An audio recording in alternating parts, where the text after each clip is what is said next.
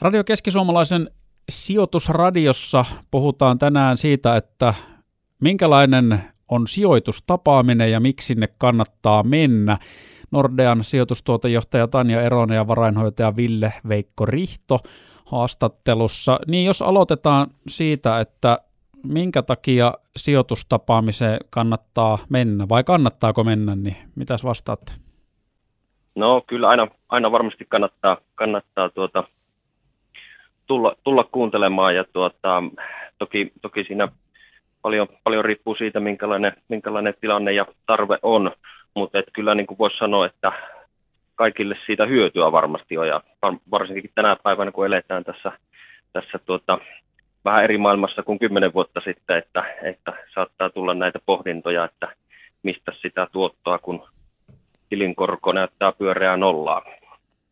Joo, ja näkyy paljon, kun ihmiset laittaa Facebookiin sijoituskeskusteluryhmille, että hei, mihin mun nyt kannattaa sijoittaa tai kannattaako sijoittaa tähän näin.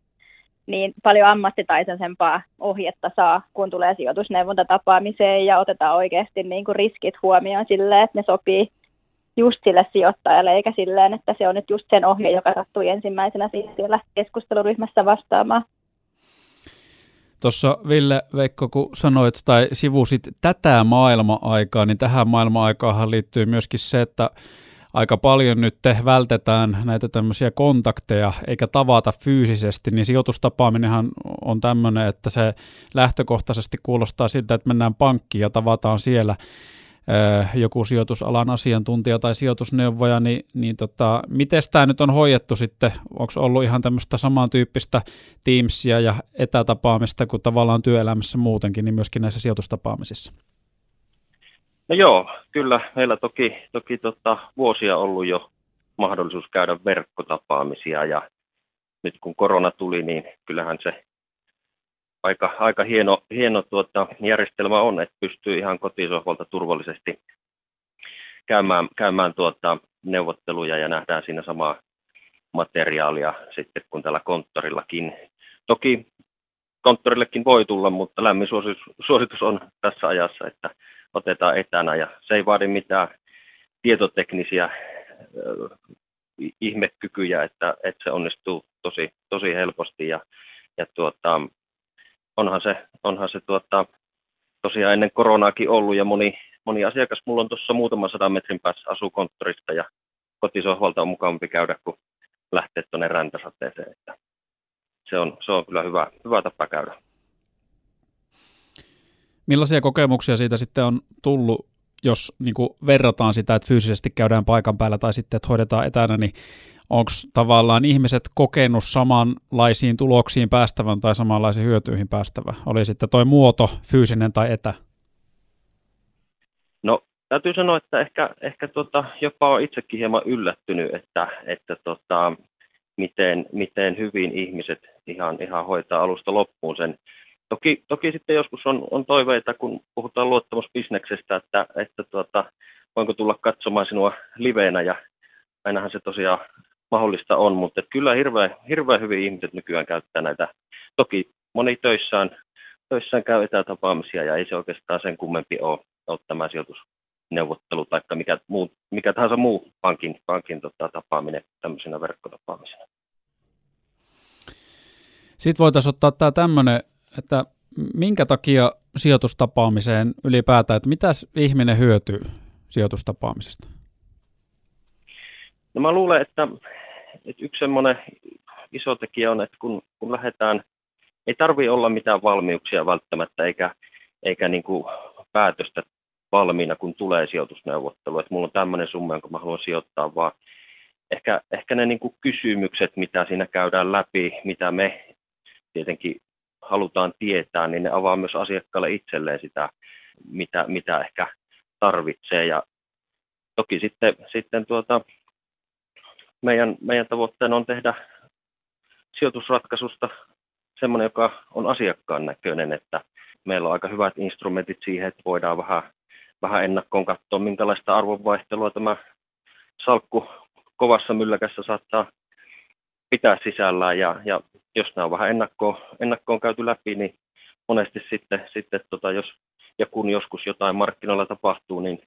sen ratkaisun kanssa on myös sitten mukava mennä. Sehän on jotenkin semmoinen selkeä juttu, että ainakin tuommoiselle kokemattomalle ja aloittavalle sijoittajalle niin sijoitustapaaminen on varmasti tosi hyvä. Entä sitten, jos on vähän kokeneempi sijoittaja? Puhutaan kuitenkin piensijoittajasta, että joka ei ammatikseen vaikka niin kuin sijoita pörssiosakkeisiin tai muuta, mutta on vähän pidempään sijoittanut ja on vaikka indeksirahastoa ja on sitten jotain muuta rahastoa ja ehkä vähän osakkeitakin, niin sitten tulee tämmöinen ajatus, että ei mun tarvitse, kun mä tiedän, niin onko se näin? No toki ainakin sitten tapaamisen jälkeen voi, voi sen sitten päättää, että oliko tästä, tästä tota lisäarvoa, mutta kyllä mä uskon, että aika, aika paljon löytyy semmoisia asioita, mitä ei ole ehkä, ehkä tullut vastaan ja, ja varsinkin sitten kun katsotaan vähän salku kokonaistilannetta ja näitä maantieteellisiä painotuksia ja muita, niin äh, ehkä ne voi olla joskus, joskus semmoisia asioita, mitä ei ole kokenut sijoittajakaan tullut, tullut tota, niin tarkasti katsottua. Että kyllä mä sanon, että lisäarvoa onhan paljon, paljon tuota asiakkaita eri lähtökohdista, että tosiaan on, on tuota ihmisiä, jotka tarvii, tarvii niin kuin alusta pitään ohjeita ja, ja tuota, kenties ratkaisuja, joita me hoidetaan, mutta sitten on paljon, paljon ihan tota aktiivisia sijoittajia, jotka haluaa jonkun tietyn osa-alueen sitten, sitten meidän kanssa jutella. Ja ehkä tuohon, jos summeeraan, niin semmoinen hyvin tyypillinen suomalaisen, vähän aktiivisemmankin sijoittajan salkku, niin siellä on aika voimakas Suomi-ylipaino,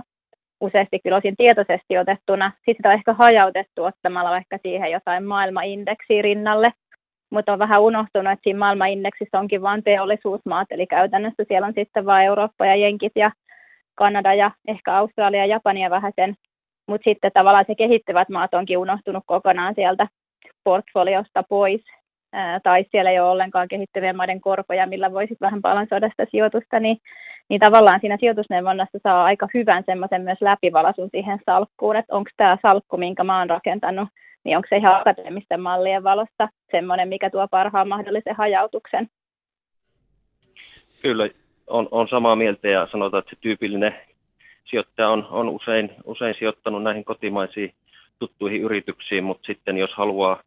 vaikka just tätä globaalia puolta, niin voi olla, että tunnit loppuu päivästä, jos, jos rupeaisit niin kuin koko palettia itse pyörittää. Että monesti on sitten tämmöinen työjako, että, että tota, meidän kautta hoidetaan tämä globaali hajautus ja asiakas keskittyy sitten näihin, näihin tota, yritystasolla valintoihin. Että tämä on tosi tyypillinen tilanne. Mitäs muita tämmöisiä, tai tuleeko mieleen jotain muita semmoisia myyttien murtumisia tai sitten jotain ennakkoluuloja, mitä sijoitustapaamissa tulee eteen, onko tyypillinen vaikka semmoinen, että, että sinne tulee fyysisesti paikalle tai sitten etänä ihminen ja hän ajattelee, että no mennään nyt tuohon sijoitustapaamiseen, mutta sehän nyt on semmoinen, että siellä ne pankin koijarit yrittää vaan myydä mulle tuotteita, mistä pankki vetää välistä. No toki en voi, en voi tätä ilmiötä joskus kieltää kuuleeni, kuuleeni mutta tota, kyllä meillä niin kuin hyvin suurella fokuksella ja, ja niin kuin tärkeintä on siinä, että tehdään, tehdään niin kuin asiakkaan edun mukaisia ratkaisuja. Ja, ja se on sitten taas, taas meidän ison talon tehtävä varmistaa, että meillä on sellaiset ratkaisut, mitkä on kilpailukykyisiä. Et, et, tota, ja toki me katsotaan aina sitä asiakkaan kokonaistilannetta, katsotaan sitä, mitä kenties muita sijoituksia on ja, ehkä joskus asiakkaat yllättyy, kun, kun tota, meidän suosituksessa lukeekin, että ehkä sun on hyvä pitää tuo, tuo sijoitusratkaisu tuolla, vaikka se ei ole Nordeassa. Että siinä on ehkä tämmöinen niin esimerkki siitä, miten se asiakkaan etu määrää sen, sen miten, miten tota, sijoitusneuvonta annetaan. Joo, ja sijoitusneuvontahan on hyvin voimakkaasti lainsäätelemää, että jos se niin laki vaatii sen, että, että se ratkaisu pitää olla sille asiakkaalle sopiva,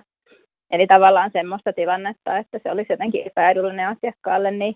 ei käytännössä pitäisi pystyä syntymään ollenkaan.